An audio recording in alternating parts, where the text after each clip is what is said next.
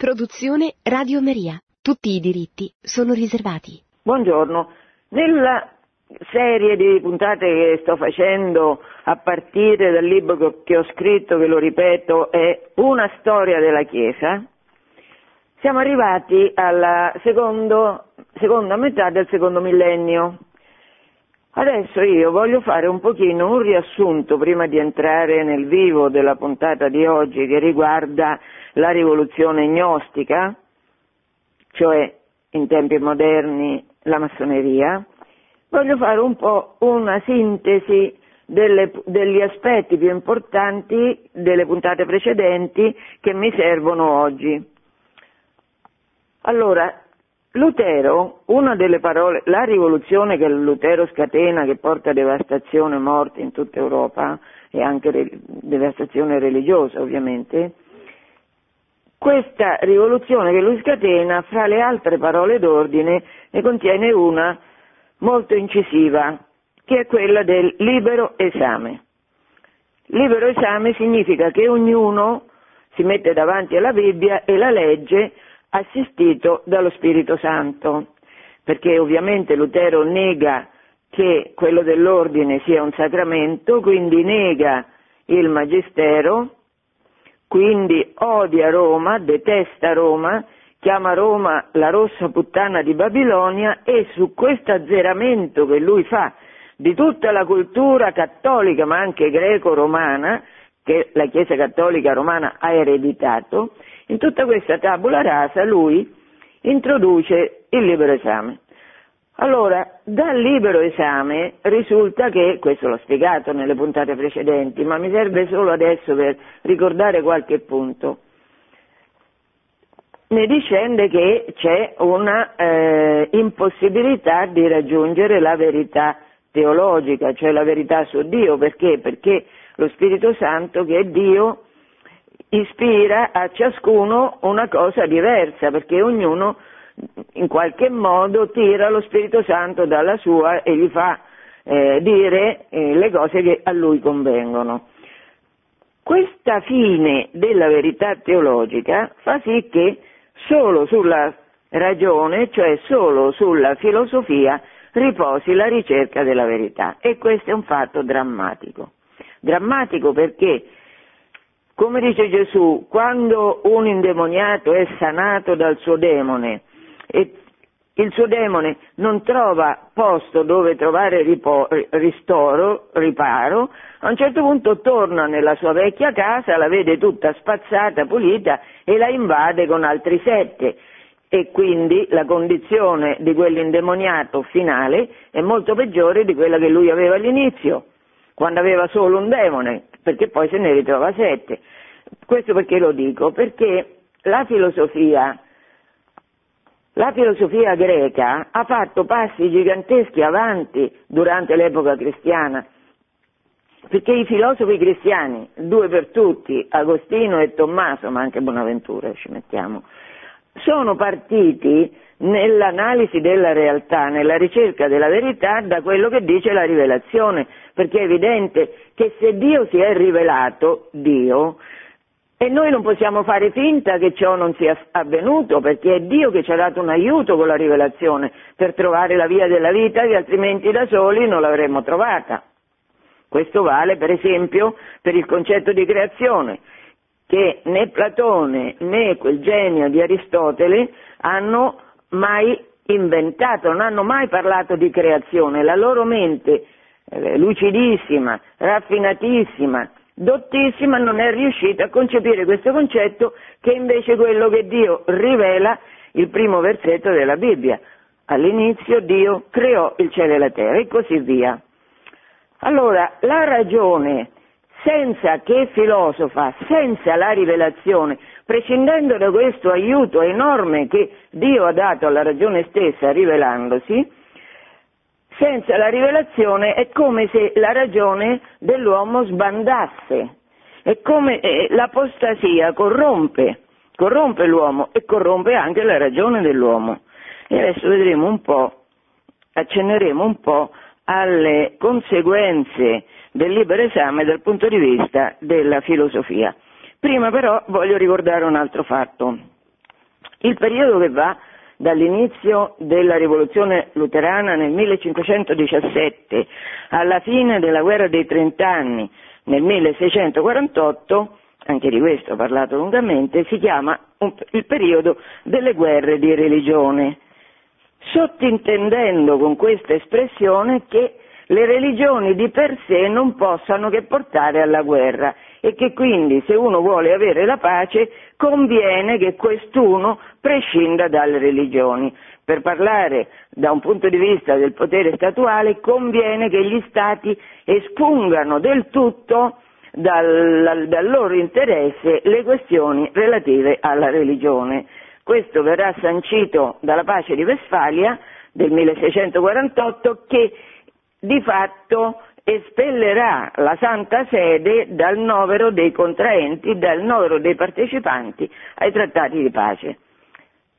Da ricordare, che ne parlavo ieri sera in una puntata, in una tavola rotonda che abbiamo dedicato all'Europa, da, da ricordare che se di Europa si può parlare, se esiste un continente che risponde a questo nome, si può parlare perché questo continente è il frutto dell'evangelizzazione e della romanizzazione che i monaci, cioè che la Chiesa, ha fatto nel corso delle invasioni barbariche, amalgamando questi popoli al contesto preesistente greco-romano, accennando per sommi capi quali sono i filosofi che più marcano il periodo di cui ci stiamo occupando, che è il Seicento a seguito della rivoluzione religiosa avviene una rivoluzione filosofica radicale.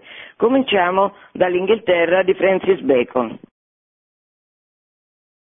Il programma di Francis Bacon è il seguente, la sua massima, scienza è potenza, cioè conoscere equivale a un conoscere in qualche modo scientifico che porta alla potenza, potenza di intervenire sulla natura per fare che cosa? Per realizzare tutti i desideri e prevenire tutti i dolori. Questo è il programma che ha Bacone.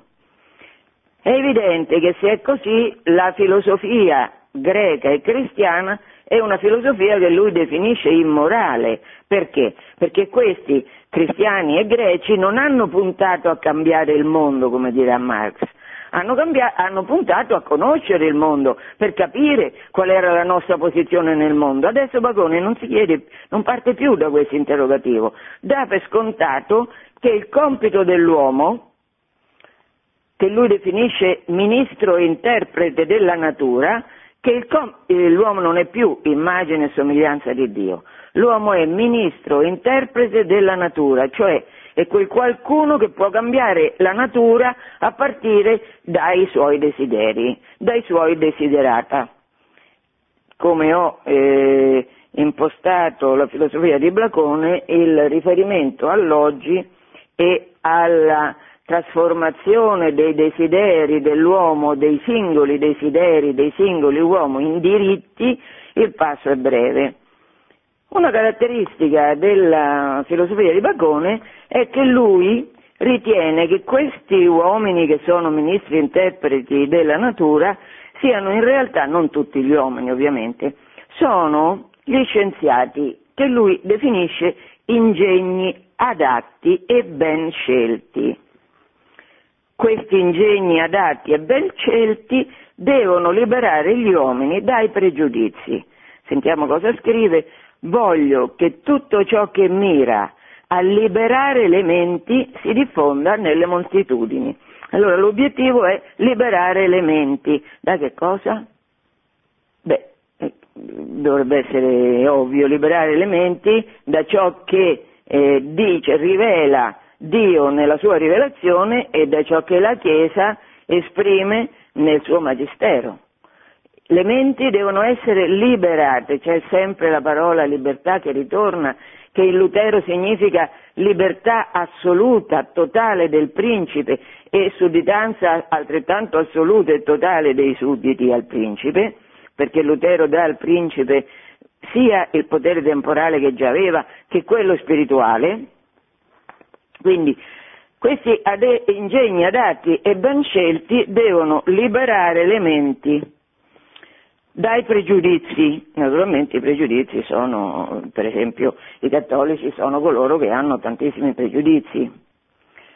Passiamo dall'altra parte della manica, perché in questo periodo ci sono due nazioni che si pongono alla testa della modernità filosofica rivoluzionaria anticristiana, perché certamente questo è un pensiero anticristiano, c'è Grozio in Olanda.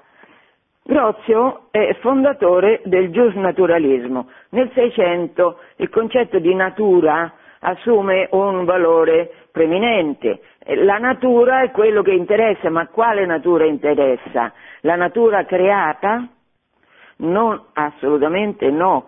Non, non, è, non è la natura creata, cioè frutto dell'amore di Dio, frutto della creazione di Dio che interessa per Bacone, ma neanche per Grozio. A Grozio interessa la ragione dell'uomo che analizza cosa? Analizza la natura e che stabilisce a partire dalla natura e da se stessa, cioè la ragione, le caratteristiche della morale, et si deus non daretur. Questa è una frase famosissima che valgono queste caratteristiche della morale anche se Dio non esistesse. Et si deus non daretur. In questo contesto del naturalismo, Grozio inventa, diciamo, due concetti aveva, eh, di cui nessuno mai aveva parlato, perché sono concetti abbastanza singolari. Il primo è quello di patto sociale, che significa? Significa che la società, non è, l'uomo non è un animale sociale come, dice, come, come lo definisce Aristotele.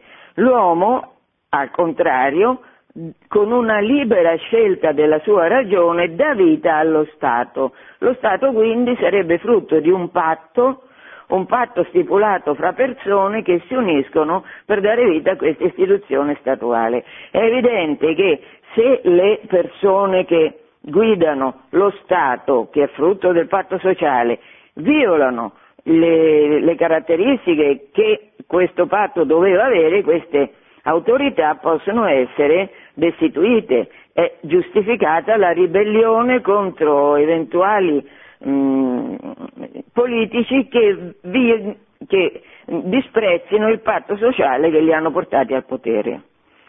Oltre alla dottrina del patto sociale, Grozio parla anche di una religione universale, concetto veramente curioso, veramente curioso. Qual è la religione universale di cui Grozio parla? A quale religione si riferisce? Tutte le religioni sono un misto di diversità, non solo di diversità di indicazioni morali, ma anche proprio di descrizione delle divinità, sono tutte una diversa dall'altra. Pertanto è veramente curioso parlare di religione universale. Sempre rimanendo in Olanda c'è un altro grande della filosofia moderna che si chiama Spinoza. Questo condivide l'impostazione di Bacone, per cui dice il suo motto è caute. Bisogna andare piano perché è vero che bisogna guidare le masse, che gli ingegni adatti e ben scelti, di cui lui certamente fa parte, devono guidare la, le masse nell'indicare loro qual è la verità. Ma è altrettanto vero che bisogna andarci piano perché lui sta in Olanda, gli ebrei, lui è ebreo, l'hanno scomunicato e, e, e rischia Qual è il motto di Spinoza parte caute? Deus sive natura, di nuovo la natura. Ma quale natura?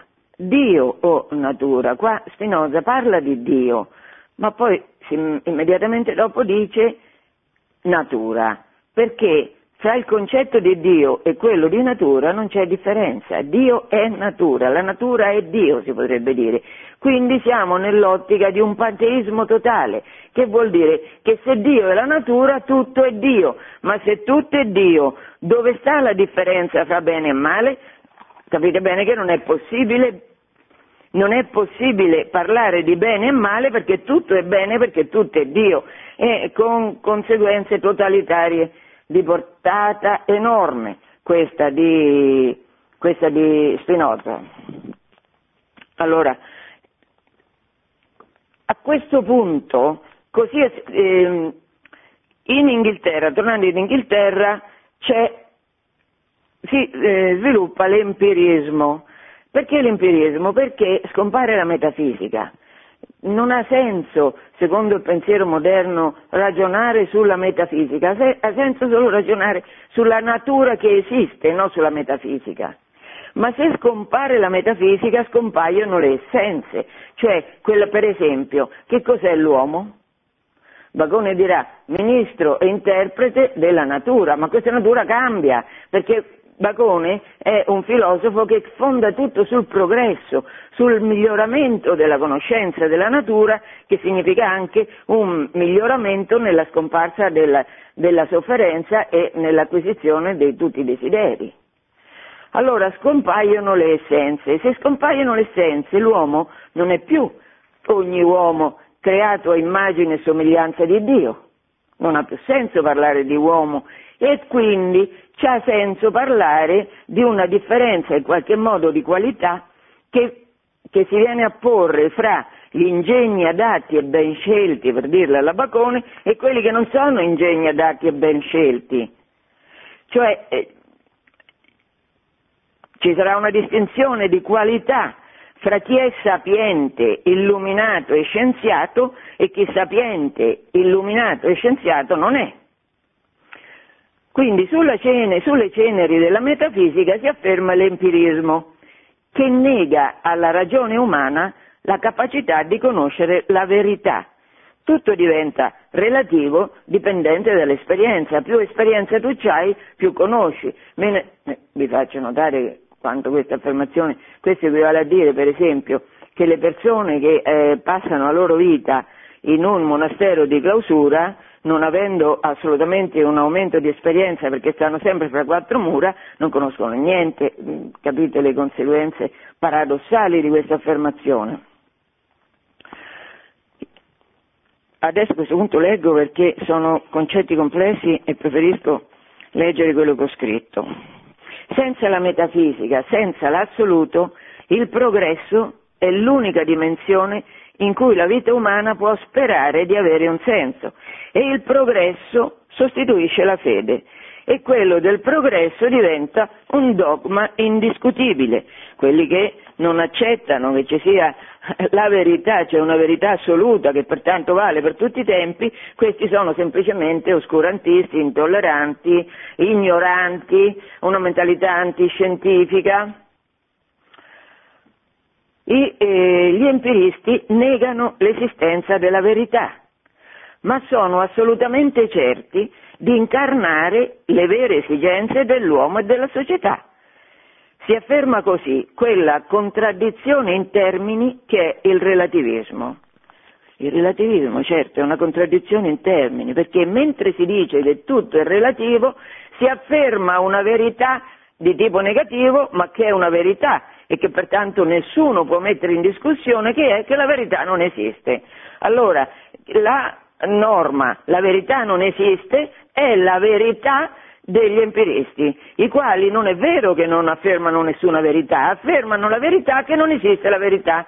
Tanto questo è vero che quando Locke, che è il massimo rappresentante di questa corrente filosofica, scrive l'epistola sulla tolleranza nel 1685, Locke esclude per principio dalla tolleranza quelli che non debbono essere tollerati, cioè quelli che affermano una verità in modo assoluto che sono cattolici da una parte e atei dall'altra. Questo è il contesto 600 in cui ci sono due, il contesto questi diciamo, sono alcuni elementi della, che caratterizzano la filosofia del Seicento. Insieme a questi elementi filosofici bisogna vedere la realtà dei fatti, la realtà dei fatti vede l'affermarsi come potenze coloniali di due nuove nazioni, che sono l'Inghilterra e l'Olanda, che sono nazioni in qualche modo sorelle. Eh, L'Inghilterra in alcuni momenti farà ricorso a principi olandesi per diventare re d'Inghilterra quando si rischiava di avere un re cattolico. Queste due nazioni, in qualche modo sorelle, mh, marcate molto dall'esperienza del calvinismo, queste due nazioni che saranno poi rivali anche, e l'Inghilterra vincerà il conflitto con l'Olanda, il conflitto coloniale, comunque loro evangelizzano a prescindere dall'evangelizzazione. Sia il Portogallo che soprattutto la Spagna, la Spagna Isabella di Castiglia, considerava l'evangelizzazione degli indio la prima ragione della presenza spagnola nel nuovo continente. La cosa veramente importante non era colonizzare, ma era evangelizzare e questo si è visto. I frutti di questa impostazione di Isabella, eh, i dati storici li riconoscono. Queste potenze invece hanno un colonialismo di tipo nuovo. Ma dominare il mondo come farà l'Inghilterra, anche l'Olanda avrà molto potere sparso nei vari continenti, dominare il mondo senza trovare un denominatore comune non è possibile. All'epoca dell'impero romano questo denominatore comune era la legge, la legge e la cultura.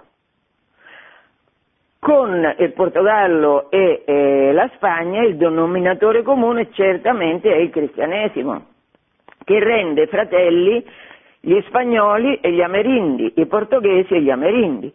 Con gli inglesi e con gli olandesi, che, qual è il denominatore comune?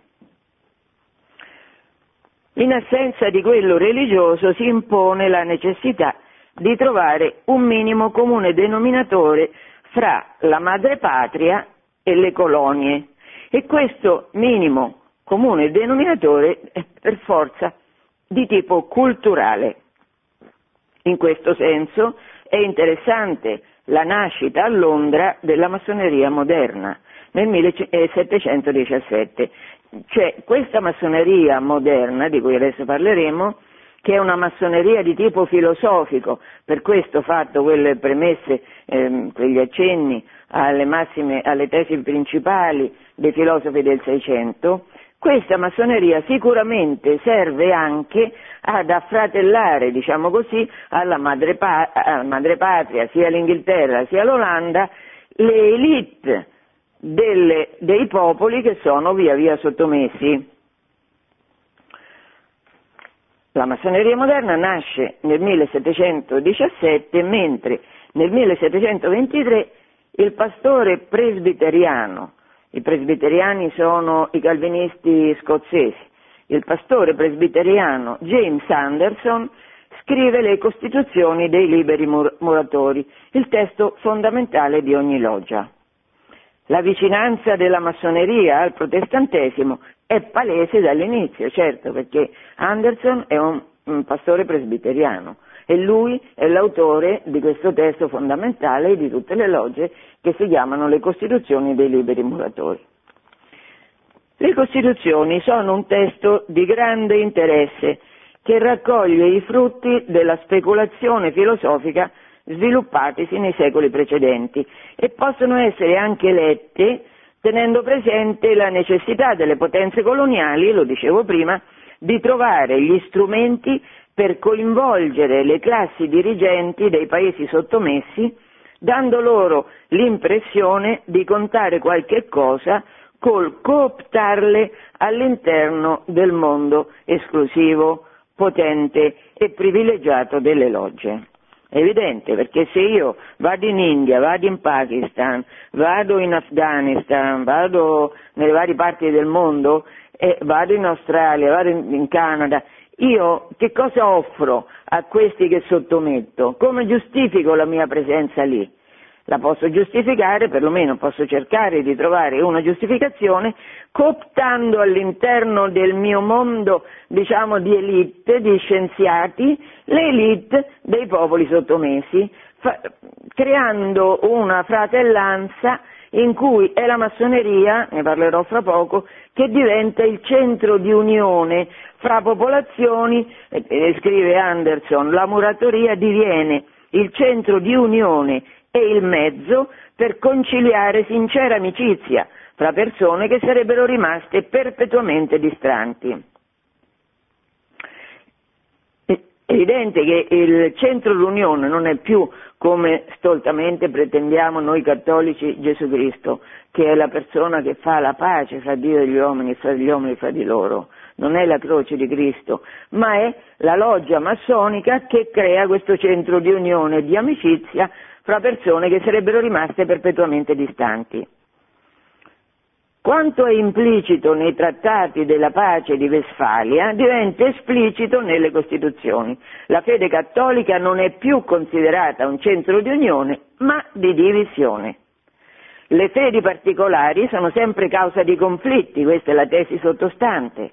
È consigliabile pertanto metterle da parte e, cito, obbligare i fratelli a credere solo, cito, a quella religione nella quale tutti gli uomini convengono, lasciando loro le loro particolari opinioni. Anderson insiste su questo punto, infatti, un pochino più avanti, ribadisce noi, cioè noi massoni, noi liberi muratori, essendo soltanto come muratori della summenzionata religione universale. Ecco, qui vediamo eh, diciamo, ingurgitato in qualche maniera, adottato anche da Anderson, cioè da, dalla libera moratoria, quel concetto inventato da Grozio della religione universale. Ma siccome la religione universale non esiste, vediamo un po' in che modo la massoneria nel corso delle varie iniziazioni che può eh, compiere il profano che poi diventa iniziato e deve passare per diversi gradi che in alcune logge sono tre, in altre sono eh, 33, in altre sono un altro numero, ci sono diverse caratteristiche che hanno queste logge e questo insieme di logge.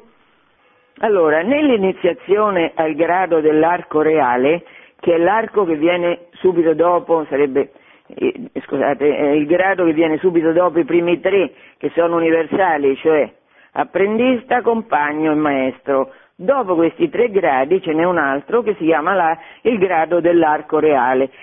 Quando eh, l'iniziato diventa, entra a far parte, viene accettato all'interno di questo, di questo grado dell'arco reale, finalmente ha svelati quali sono i nomi di Dio, quali sono i nomi di Dio che permettono alla libera moratoria di parlare sulla scorta di Grozio di religione universale. Allora vediamo, durante questa iniziazione vengono rivelati ai fratelli i due nomi di Dio, perché Dio ha due nomi, secondo eh, la libera moratoria. Uno è Jehovah, cioè Yahweh, e quell'altro è Yabulon, cioè Yah ovvero la sintesi del Dio degli ebrei, Yah, Yahweh, dei Caldei, Bul, Baal, e degli egiziani, On, Osiride, Yabulon per l'appunto. Beh, da questa semplice osservazione potete capire come mai, di questo ne parlerò fra poco, la Chiesa cattolica, ma anche buona parte, de, anche molto spesso alcune chiese protestanti e la Chiesa anglicana, per non parlare di quella ortodossa, abbiano considerato incompatibili eh, l'affiliazione alle logge e la pratica della religione cristiana. Sono assolutamente incompatibili. Come si fa a credere che uno dei due nomi di Dio corrisponde a Yabulon, cioè la sintesi, il frullato di Yahweh, di Baal, quella divinità che nel Vecchio Testamento si dice agli ebrei quando Dio dà loro la terra promessa devono assolutamente distruggere tutte le, strati, le statue di Baal che avevano, che avevano corrotto i popoli che vivevano lì, insegnandogli pratiche perverse. E On, cioè Osiride, cioè questo, la religione cattolica riconosce in Cristo, vero Dio e vero uomo, l'unico mediatore fra Dio e, e, e gli uomini, non ce ne sono altri. Quindi affermare che uno dei due nomi di Dio è Iabulon significa mettersi totalmente al di fuori della comunione cattolica, come capisce anche un bambino.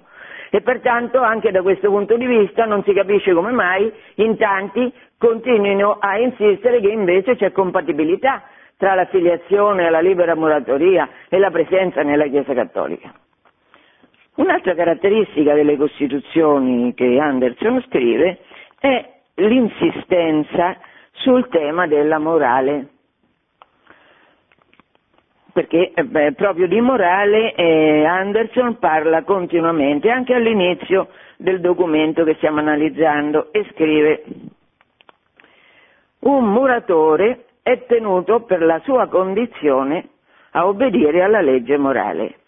Un muratore, ah, innanzitutto un, una nota, perché muratore? Perché la massoneria deriva dalle massonerie medievali che erano una eh, confraternita, per esempio, di muratori, di architetti, di scalpellini, i quali, eh, come in tutte le arti, avevano dei loro segreti, diciamo, de, nelle costruzioni, per esempio, delle cattedrali, che non andavano in mano a tutti, anche per difendere i membri della corporazione dalla concorrenza, a volte dalla concorrenza sleale.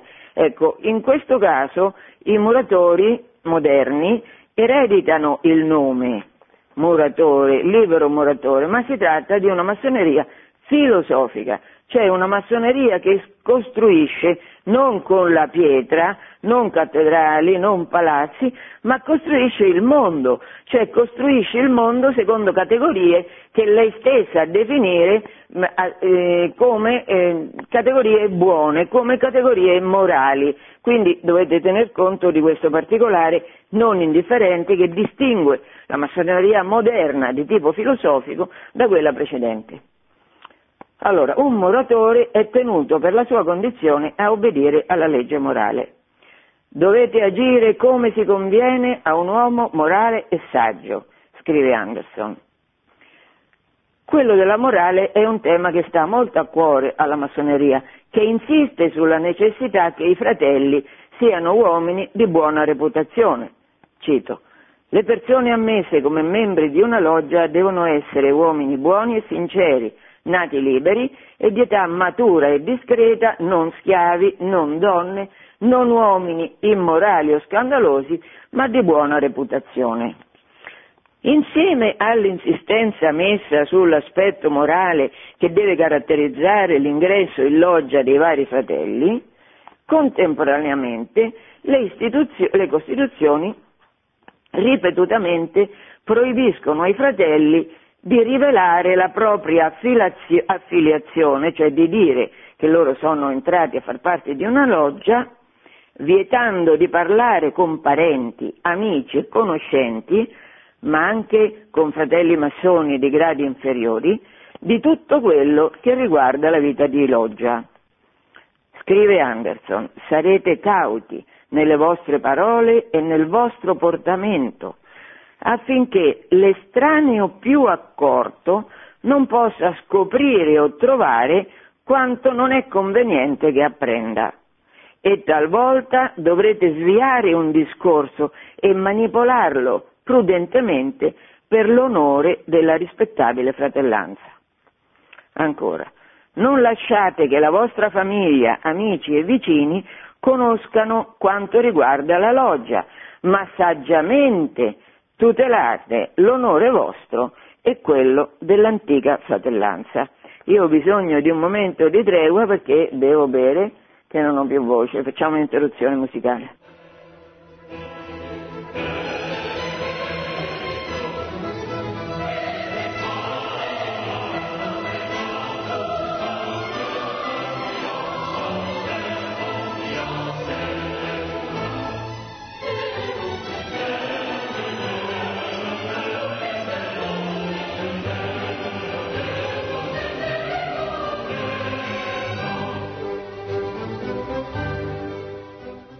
Allora, stavo, mettendo, stavo analizzando le costituzioni dei liberi muratori scritte dal pastore presbiteriano James Anderson e stavo notando come Anderson insista molto sulla necessità che ogni libero muratore abbia, sia obbediente alla legge morale e che abbia una buona reputazione. Contemporaneamente avevo visto come eh, queste Costituzioni invitino i fratelli alla vigilanza. Perché? Perché per tutelare l'onore vostro e quello dell'antica fratellanza non bisognava che vicini, parenti, conoscenti, ma anche i massoni che erano membri però di gradi inferiori venissero a conoscenza della vita di loggia, di cosa si parlava e cosa si, si decideva nella loggia. Ero arrivata qua. Allora, adesso, la necessità che i fratelli siano morali e la necessità rigidissima che i fratelli conservino il segreto su tutto quello che riguarda la vita di loggia, queste due necessità messe a confronto risultano difficilmente comprensibili, perché se tu sei tanto morale, sei tanto limpido, perché devi conservare tanto segreto? Allora, questo passaggio non è chiaro, perché per tutelare l'onore proprio e quello della massoneria bisogna conservare il più assoluto riservo sulla propria affiliazione?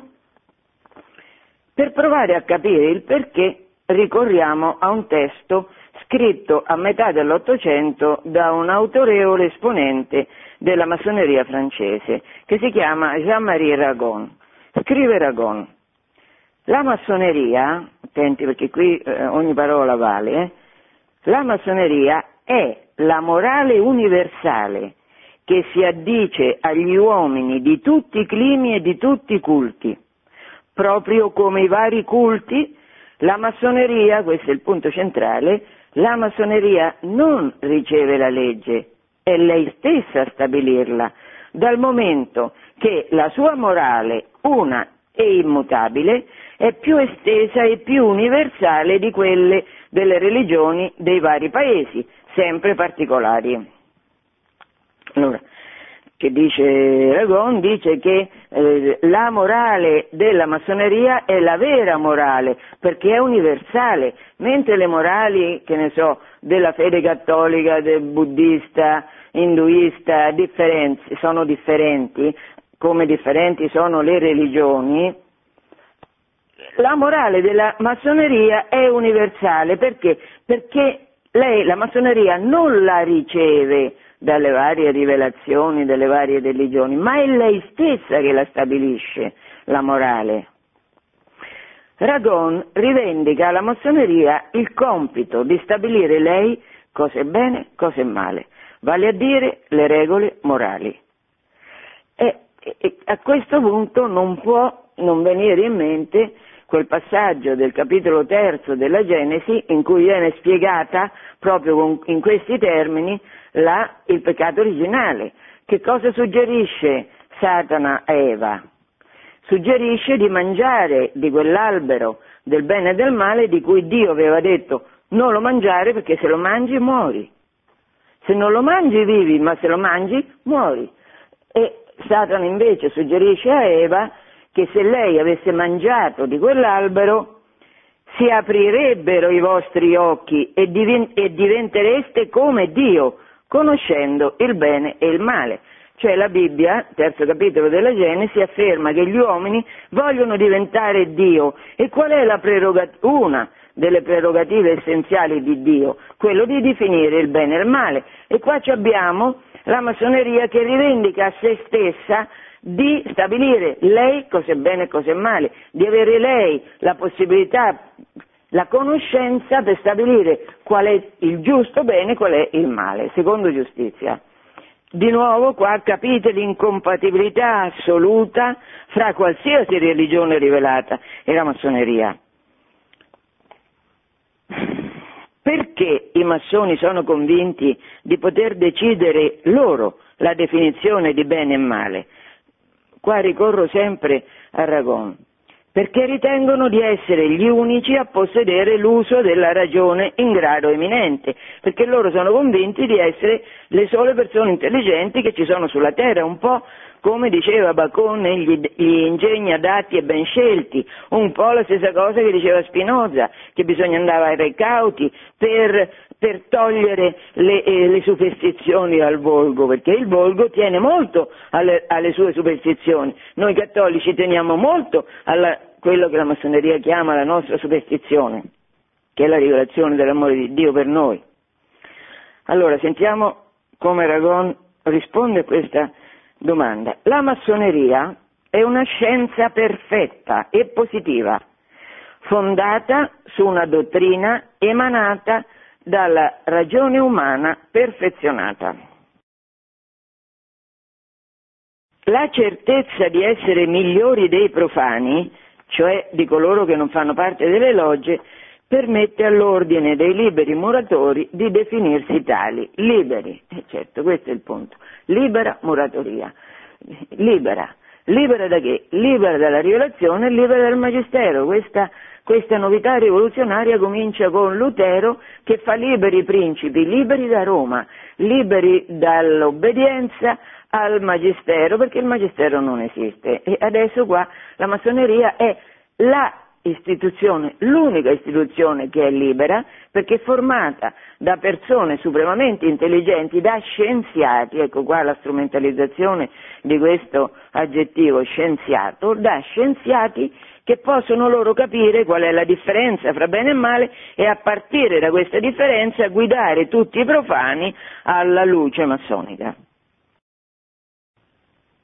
Parlavo del segreto, e l'importanza del segreto è sottolineata da un altro aspetto, quello dei giuramenti che accompagnano ogni tappa della vita massonica, cioè sia all'ingresso della libera moratoria sia nel proseguo di tutte le iniziazioni ai vari gradi successivi c'è un segreto, un, un, c'è un giuramento, un giuramento che il candidato deve in, in forma solenne deve fare. Sentiamo qual è il giuramento che si fa al momento dell'ingresso nell'ordine come apprendista. Prometto e giuro di non palesare giammai, cioè di non rivelare giammai i segreti della libera muratoria, di non far conoscere ad alcuno ciò che mi verrà svelato, sotto pena, ecco interessante, sotto pena di aver tagliata la gola, strappato il cuore e la lingua, le viscere lacere, fatto il mio corpo cadavere in pezzi, indi bruciato e ridotto in polvere. Questa, la polvere, sparsa al vento per esecrata memoria e infamia eterna.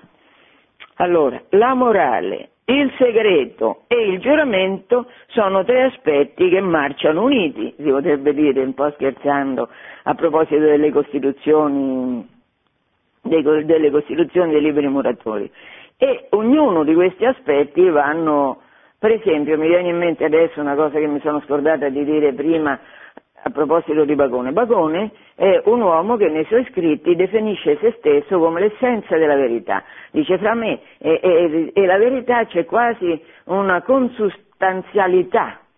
La menzogna è completamente aliena da me. Beh, Bacone è, eh, è condannato, e, e sto parlando dell'Inghilterra dell'inizio del Seicento, è condannato come corrotto e espulso da tutti gli uffici pubblici, perché che faceva lui? Lui era un giudice, era Lord Cancelliere, che si faceva pagare per assolvere i colpevoli e condannare i, i, i non colpevoli. Quindi, eh, come, fa Bacone, come fa Bacone a definire se stesso la quintessenza della verità? se è un corrotto, un, radical, un uomo radicalmente corrotto. E così c'è questa, questa, insomma, questa, difficoltà di spiegare come la morale su cui si insiste tanto possa convivere con giuramenti del tipo di quello che ho letto e con la necessità assoluta del segreto. E poi all'interno dell'ordine libero muratorio anche se tutti i massoni che ne fanno parte eh, si definiscono liberi muratori, sono comunque tenuti a una stretta obbedienza al loro interno i massoni. I governatori, cito sempre Anderson, devono essere obbediti nei loro rispettivi ambiti da tutti i fratelli, secondo gli antichi doveri e regolamenti, con tutta umiltà, reverenza, amore e alacrità. Quindi la massoneria al proprio interno impone una rigida obbedienza fra quelli che sono eh, a un grado inferiore e quelli che sono a un grado superiore, perché hanno più sapienza, all'interno dell'ordine. Allora però, siccome sempre, anche la filosofia, ma sempre la moratoria accusa i cattolici di questo Kant per esempio, di obbedire ciecamente, cioè la nostra obbedienza cattolica sarebbe un'obbedienza cieca, ma la massoneria la impone al proprio interno, allora come fanno i massoni a, par- a giustificare al loro interno un'obbedienza cieca e a rimproverare noi di essere obbedienti al Magistero? Ricorro a Ragon ancora una volta. Eh, per differenziare l'obbedienza massonica da quella cattolica, giudicata con disprezzo, Ragon scrive la libertà dei massoni è l'obbedienza ragionata opposta all'obbedienza passiva, segno di schiavitù. Ecco qua, ecco svelato, cioè tutto sta nel dare alle parole il significato che l'ordine stabilisce. Le parole, per esempio libero, libertà, subiscono un cambiamento del loro significato se utilizzate in modo esoterico all'interno della loggia. È così che si spiegherà perché la rivoluzione francese che scatena una, la rivoluzione francese sì, del 1789 scatena una carneficina di tutti contro tutti, a cominciare per finire con gli stessi che l'hanno promossa, perché, eh, eh perché, oddio, ho perso il filo, non importa, torniamo indietro. Allora, che cosa differenzia l'obbedienza cattolica da quella massonica? Perché, dicono i massoni, dice Aragon, la libertà dei massoni è l'obbedienza ragionata, cioè i massoni sono uomini intelligenti, sono scienziati, quindi obbediscono perché la loro ragione gli dice guarda è meglio obbedire perché quello che è più avanti di te ne sa più di te, scientificamente è più preparato come se noi invece cattolici obbedissimo non perché la nostra ragione ci mostra che la rivelazione è la verità sulla mia natura, è la verità sul mondo, è la verità sulla comunione che lega le persone fra di loro, non per questo ma solo perché sta scritto da qualche parte, cioè solo perché i cattolici e tutti i credenti sono per definizione stupidi. D'altronde chi pensa a se stesso come la, la, quintessenza della scientificità, del progresso, la quintessenza delle persone che hanno la luce e che possono illuminare i profani, è evidente che poi quelle saranno le conseguenze. La conseguenza di questa libera moratoria che vede la luce a Londra nel 1717 è che in pochi anni le logge si diffondono in tutto il mondo con grande rapidità. Come mai? Certezza di, parte, di costituire la parte migliore della società, ragione illuminata, morale da lei dettata, segreto, obbedienza, giuramento, preparano smottamenti e sollevazioni violente contro chi intralcia la strada al trionfo del nuovo mondo che si va delineando. È così, è così perché è evidente che se io eh, definisco me stessa parlo in mm, plurale maiestati, definisco me stessa come l'unica in grado di tracciare la differenza fra bene e male e vedo che intorno a me questa differenza fra bene e male non è accettata e io cercherò di imporla con la rivoluzione, che è quello che è successo in tutti questi secoli. Dal Settecento a oggi la storia della Chiesa è il racconto di una lunga, continua serie di persecuzioni, più o meno violente, in ogni parte del mondo. Dal Settecento a oggi i papi svolgono una grande funzione profetica, analizzano le caratteristiche delle associazioni segrete, ne espongono con chiarezza i principi e ne descrivono con largo anticipo le inevitabili conseguenze, cioè la distruzione de- dell'ordine civile, la distruzione della morale. La prima condanna della massoneria è emessa il 28 aprile 1738 da Clemente XII nella lettera apostolica In Eminenti, 21 anni dopo la fondazione della loggia di Londra. 21 anni dopo, cioè la massoneria praticamente è appena nata che il Papa subito emette la prima delle infinite un, eh, un, religioso che si chiama Esposito, che era un paolino, un paolino, è morto, ha scritto tantissimo sulla massoneria, alla fine della sua vita si è fatto accogliere come libero muratore nella loggia di Piazza del Gesù, una cosa che era già evidente, che lui diciamo, condividesse le impostazioni libero-muratori. Comunque, questo Paolino ha, eh, ha contato le condanne fatte dai papi della libera muratoria e ne ha adesso a mente non mi ricordo, ma più di 500, 584 mi pare. Comunque sicuramente più di 500 condanne. Come mai i papi dal 1738 fino alla morte di eh, Leone XIII nel 1903 emettono centinaia di scomuniche, centinaia di condanne contro la massoneria, perché la massoneria è fatta in modo tale che appena compare, perché sempre queste logge mm, ne sono sempre nate nuove forme. Allora, mano a mano che compariva un altro tipo di loggia, questa diceva, ecco, le scomuniche che voi cattolici avete lanciato contro di noi erano vere per quelli che venivano prima di noi, ma noi no, noi siamo invece cattolici, veramente cattolici, amici della Chiesa e quindi il Papa doveva ricominciare da capo con le scomuniche, perché evidentemente le, le, mm, i presupposti da cui si muovevano queste nuove logge erano gli stessi di quelle precedenti, quindi ovviamente erano incompatibili anche quelli nuovi rispetto a quelli vecchi. Le scomuniche dei papi si succedono nel tempo, ciò nonostante il fenomeno massonico prende piede anche all'interno della Chiesa. Questo aspetto lo voglio trattare perché è un aspetto importante, come potete ben capire, essendo la massoneria assolutamente incompatibile con il cattolicesimo, che ci siano prelati, alti prelati che fanno parte delle logge, è veramente parte di quel mysterium iniquitatis che è, è, non è spiegabile con la ragione, perché non si può arrivare a capire come un vescovo, un cardinale possano aderire alla massoneria, essendo la massoneria scomunicata, e essendo la, mason- la, massoneria così inconciliabile con le convinzioni cattoliche. Ricordo solo la definizione di Dio che è Iabulon. Il gesuita José Antonio Ferrer Benimeli fa un elenco della presenza del clero nelle logge durante il XVIII secolo, cioè durante il Settecento, elenco che, nonostante sia meramente orientativo, come scrive, incompleto e provvisorio, documenta l'affiliazione, cito, di tutti gli ordini religiosi e di tutti i gradi ecclesiastici, dai vescovi ai più umili parroci rurali. Il gesuita parla, ripeto, è un elenco che lui stesso definisce incompleto e provvisorio. Parla di, siamo nel Settecento, eh, 2000 ecclesiastici massoni, di cui due vescovi, cinque arcivescovi, cinque metropoliti, 30 vicari generali, 300 canonici, 157 benedettini, 39 cappuccini, 35 cistercensi, 33 minori, 32 dominicani, 30 francescani, 30 agostiniani, 26 ex gesuiti.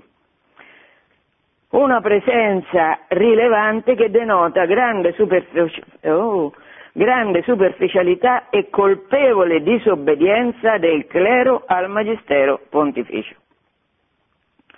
Ferrer Benimeli non lo cita, ma perlomeno un cardinale è presente in loggia, e questo io lo scrivo nel libro che ho scritto I papi e la massoneria.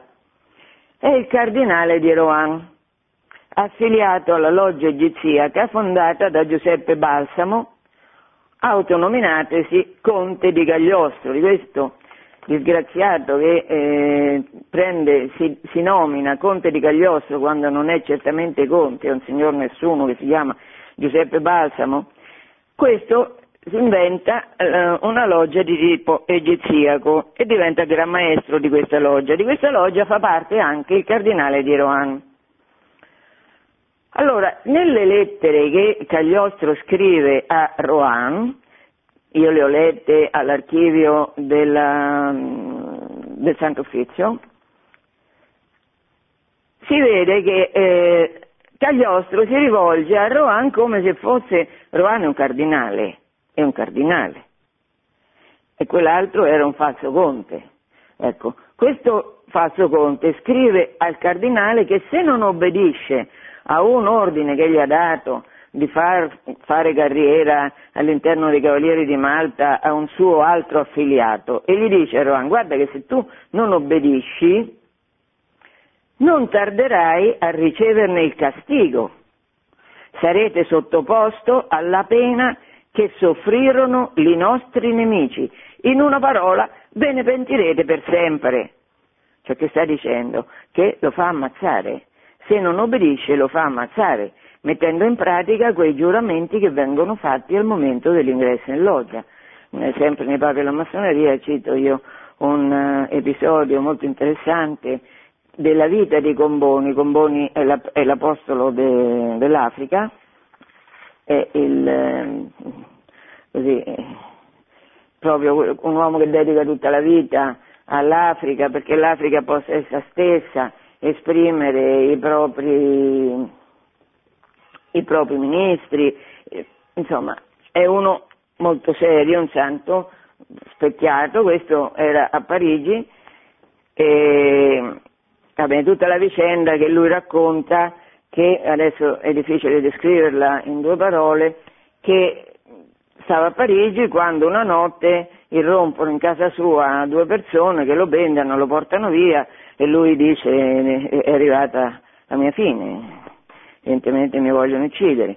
Invece lo portano, eh, gli tolgono la benda quando arrivano in un grande palazzo dove c'è un ricevimento e poi lo portano in una stanza. In questa stanza, dopo poco, arriva un signore, che era un signore che era stato potente, che al momento dell'ingresso in loggia aveva però specificato che in caso di morte lui voleva essere assistito da un sacerdote per la confessione, per morire in pace con Dio.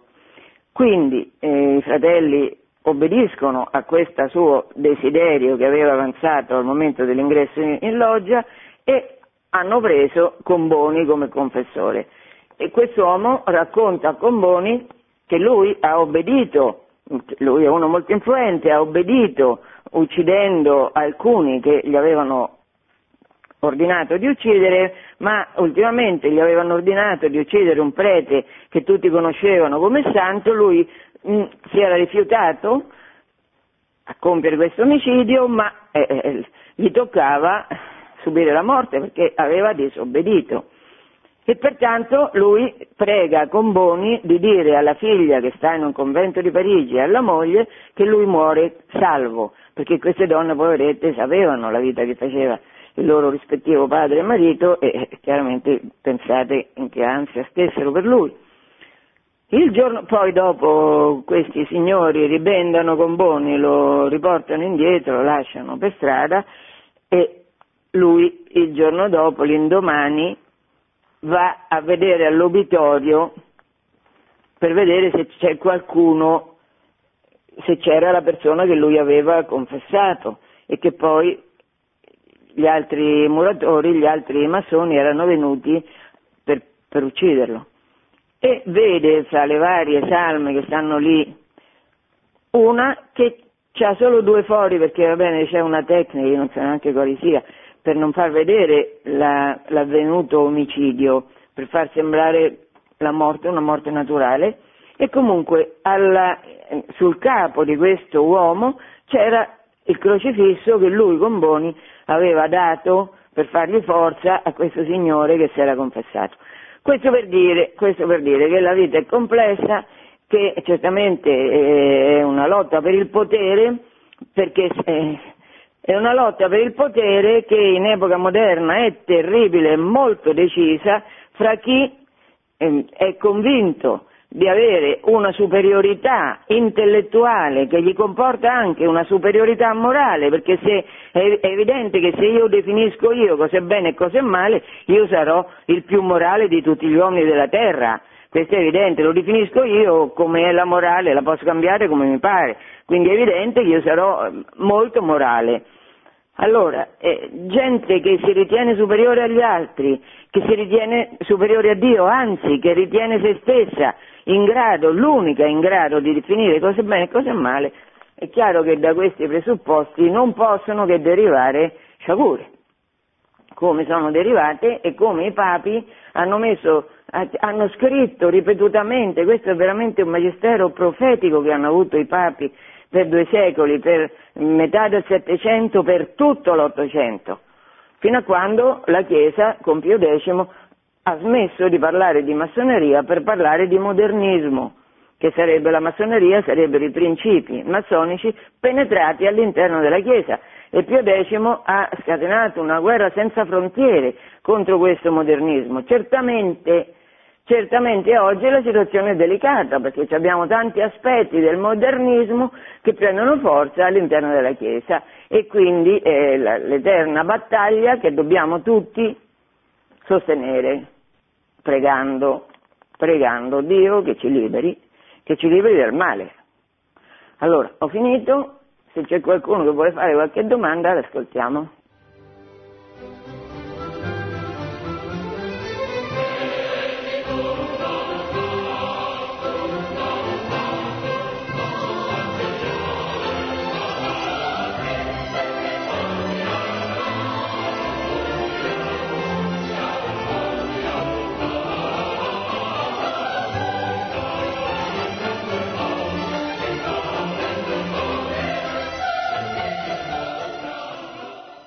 Pronto? Buongiorno professoressa, mi chiamo Fabio, grazie Buongiorno. per eh, non perdere occasione eh, per eh, denunciare cos'è la massoneria, che è una cosa odiosissima, eh, almeno questo è quello che, che penso io è, è, causa di tantissimi mali, però non le telefono per questo. La scorsa volta quando lei ha parlato del processo a Galileo eh, non c'è stato... Mh, sì eh, opportunità di intervenire. Eh, però lei capisce che io... No, ma eh, ho... cosa velocissimo, velocissimo.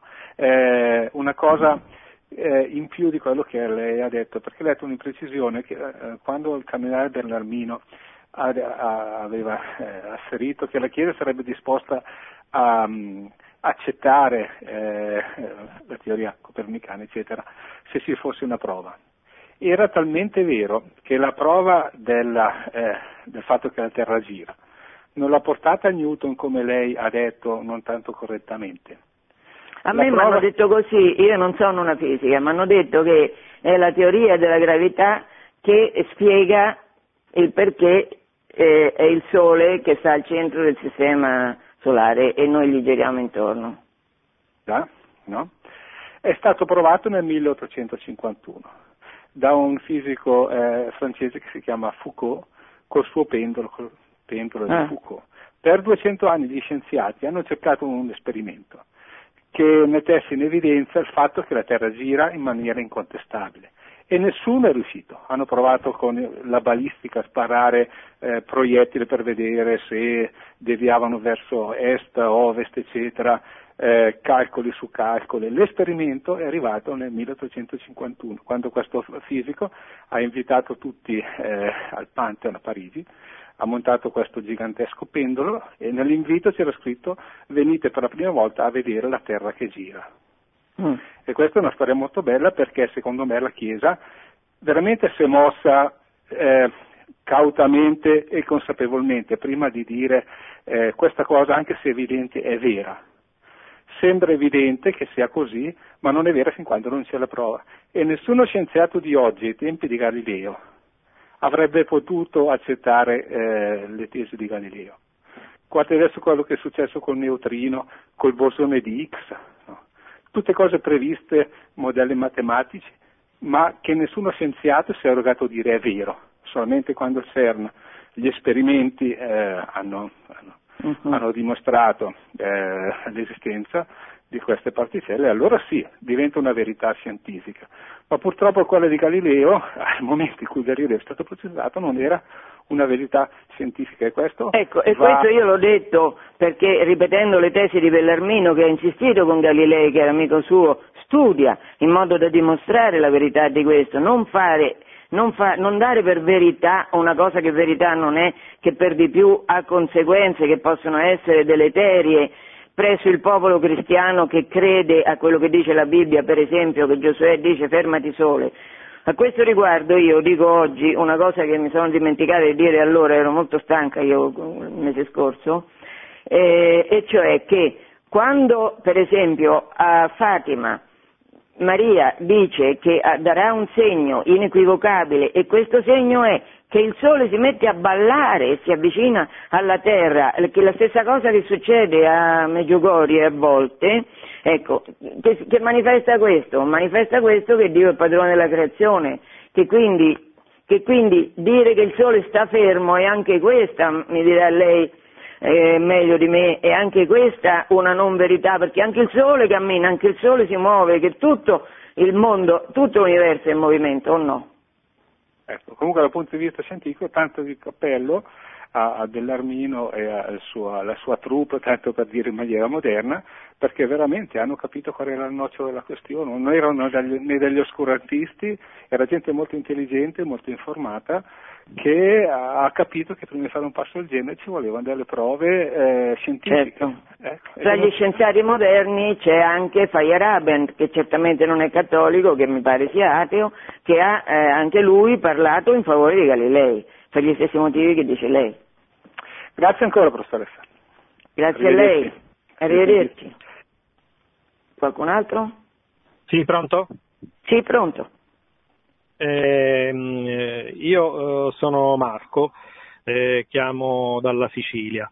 Eh, volevo solo dare una piccola testimonianza perché io essendo un ex massone eh, posso in eh, buona parte confermare tutto quello che lei ha detto della massoneria. Io sono uscito dalla massoneria un paio d'anni fa, ho dovuto fare il percorso per avere tolta la scomunica, eh, perché giustamente eh, la Chiesa è corretto che tenga in scomunica la massoneria, perché eh, oltre al fatto che diciamo quindi non si riconosce tanto eh, il nostro Dio cristiano, ma questo Dio viene chiamato in altro modo, eh, quindi già questo di per sé, come ha detto correttamente lei, è eh, una scomunica, è da scomunica, ma la cosa diciamo che rafforza ancora di più eh, è il fatto che eh, e questo ovviamente la massoneria non lo dice, non lo scrive in nessun posto, quel famoso quarto grado di cui lei parla eh, che è quarto grado diciamo, in una, in una uh, comunione massonica dove la divisione dei gradi è per tre, eh, perché poi c'è ad esempio il rito antico scozzese dove i gradi sono sì, 33. Sì, sì, sì, lo accennavo.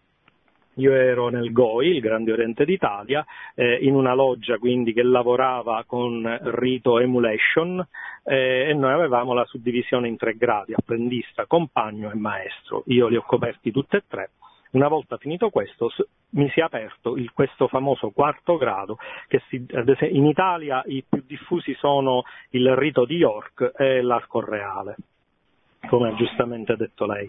Eh, il, il, questi gradi in cui ovviamente il grado minore non sa assolutamente cosa si fa nel grado maggiore, servono essenzialmente per questo. Il primo grado è regola e perfeziona il rapporto del massone con se stesso, il secondo grado del massone con i fratelli, il, il terzo grado il massone nel mondo, il quarto grado si passa nel mondo esoterico. Ed è per questo che quindi la Chiesa giustamente tiene la massoneria scomunica perché la massoneria pratica esoterismo e questo è comunque eh, altamente sconsigliato, eh, l'ha sconsigliato oh, nostro Signore Gesù Cristo, per cui io voglio, eh, la mia testimonianza è solo per avvalorare quello che lei stesso sta dicendo eh, e che quindi eh, non c'è assolutamente compatibilità. A me dispiace ad esempio avere visto che a Taranto un, eh, sacerdote sulla via della solidarietà ha organizzato un evento insieme alla massoneria di, gridando al piccolo miracolo perché queste due eh, entità eh, eh, in nome di una solidarietà si uniscono per fare del bene. Non è così. Eh, è come se Gesù Cristo si fosse unito a Caifa per, per, per, portare avanti il suo progetto. Ci sono delle associazioni con le quali noi cristiani non possiamo avere a che fare, nemmeno per fare del bene perché non è un fare del bene. La massoneria eh, eh, usa, eh, io lo posso dire da ex massone, usa la solidarietà soltanto come uno specchietto per le allodole perché i 18.000 iscritti del GOI, la Grande Oriente d'Italia, versano ogni anno una quota di capitalizzazione di circa 600 euro, quindi si raccolgono veramente tanti e tanti milioni di euro, di cui alla solidarietà viene veramente destinato un niente eh, e serve solo ed esclusivamente per far vedere comunque sia al mondo esterno, ai profani come li chiamano loro, ma anche, ahimè, e io lo dico con, con piena umiltà, chi come me, eh, eh, io sono stato sempre un cristiano, e cade nella trappola di pensare che comunque sia un'associazione tra virgolette culturale che si, si, opera per fare del bene, che si opera per una fratellanza universale e che quindi la Chiesa ce l'ha con la massoneria solo ed esclusivamente perché si vuole arrogare lei solo il potere di essere la Chiesa universale. Eh, invece non è così. La ringrazio Marco. Questa sua testimonianza però mi dà modo di specificare una cosa. Attualmente la Chiesa non, ha, non emette la scomunica nei confronti della massoneria, perché nel nuovo codice di diritto canonico la massoneria, come tutte le associazioni segrete, non compaiono più. Questo codice è stato promulgato nel 1983. E questo fatto ha dato occasione ai massoni di dire vedete che avevamo ragione noi che adesso non si parla più di massoneria, non si parla più di scomunica, quindi tutto va bene. Allora questa eh, nuova eh, reiterata, perché nei secoli è stata sempre così, affermazione della massoneria che lei è compatibile con la Chiesa Cattolica ha provocato la smentita di Ratzinger che all'epoca era prefetto del Santo Uffizio con però il pieno avallo di Wojtyła, che era Papa, che c'è assoluta incompatibilità. Chi sta nel, nelle sette massoniche è in stato di peccato grave e non può accedere alla comunione.